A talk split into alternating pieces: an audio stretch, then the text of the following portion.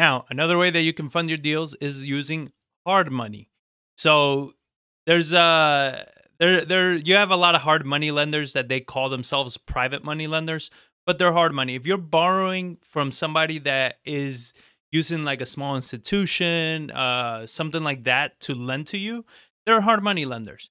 And the way the easiest way that you can tell this is because they're going to ask you for points, you know they're going to ask you to put up some money up front they're going to ask for down payments they're going to ask there's going to have draws and all these things. So that's the best way that you can tell when you're working with a hard money lender. Um, these are not hard to find. These kind of people you don't need any relationship you don't need any anything really. You just throw a rock out the window and you're going to hit 10 of them. Uh, they're everywhere. The um, it's not bad right? We we haven't used them Honestly, we never use hard money lenders. Uh, we never needed to. But you know, the benefit, the so let's get into like the pros of using a hard money lender is that you kind of have unlimited capital because they're so easy to find and these people get their money from large institutions and deep and private individuals with very deep pockets and everything they tend to have un- almost unlimited funds so you can use a private money lender you know as many times as you need to so that's always a huge plus. When you have a lot of deals, you have a lot of opportunities, you don't have a limit on the amount of money you can borrow. Now, those were the benefits. Here are the cons. There's a lot of them. So, cons the majority of hard money lenders have points and interest. So, you're paying usually two to four points up front, plus, you know, 12 to 14% interest, sometimes higher, depending on the hard money lender. You're gonna have draw fees. This means every time you need some money, you're gonna have to um, you're gonna have to request it. A lot of times, you're gonna have to you know pretty much pre-fund whatever that rehab is, and then they will reimburse you. You're you're gonna have inspections and expe- inspection fees. Um, so there's a lot of extra fees associated with hard money. It, it, can get very expensive to use hard money the majority of hard money lenders, especially if you're just starting off, they're not going to fund 100% of the purchase and the renovations. They might find uh, fund a percentage of the purchase and a percentage of the renovation. This means that you need to come up with the other amount of money.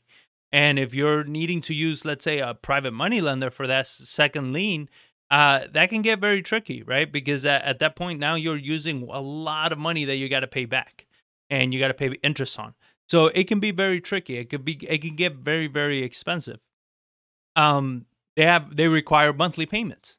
So we did a video recently and it's the one I talked about before where somebody that we know that they used private money and it got very expensive with their monthly costs and then they ended up foreclosing pretty much on all their projects.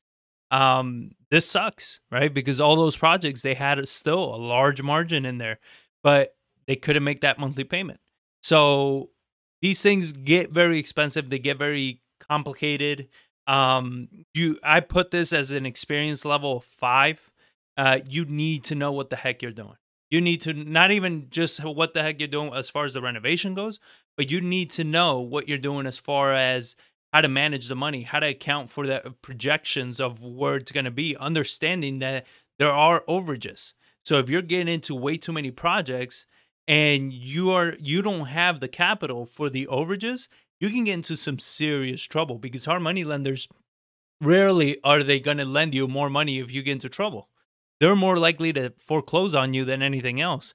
You know, unlike private money lenders that you're actually building a relationship with these people, eh, and hard money lenders, they, you're kind of like just you know a number in their books if you don't meet the quotas and you don't meet the agreement that you guys talked about, they'll take the property from you.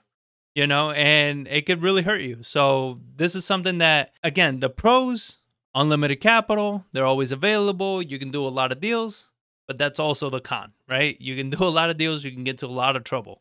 So, please be very cautious, be very careful with hard money loans.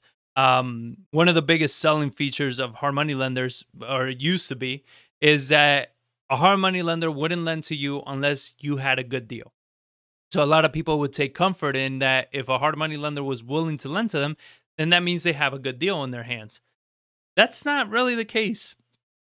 And not only is that not the case, right now it's gotten even worse. We're seeing hard money lenders, they're lowering all the requirements to lend because they're needing to get they have they're flooded with money so they're needing to get money out so what this means is that you may have a shitty deal and you're thinking you're you know you're waiting on your hard money lender to tell you you have a great deal and all they care about is they just want to lend to you. They're willing to take that risk and you just got we borrowed a ton of money and you're spending a ton of money on a deal that sucks right? So that used to be the selling feature of hard money lenders is just not accurate anymore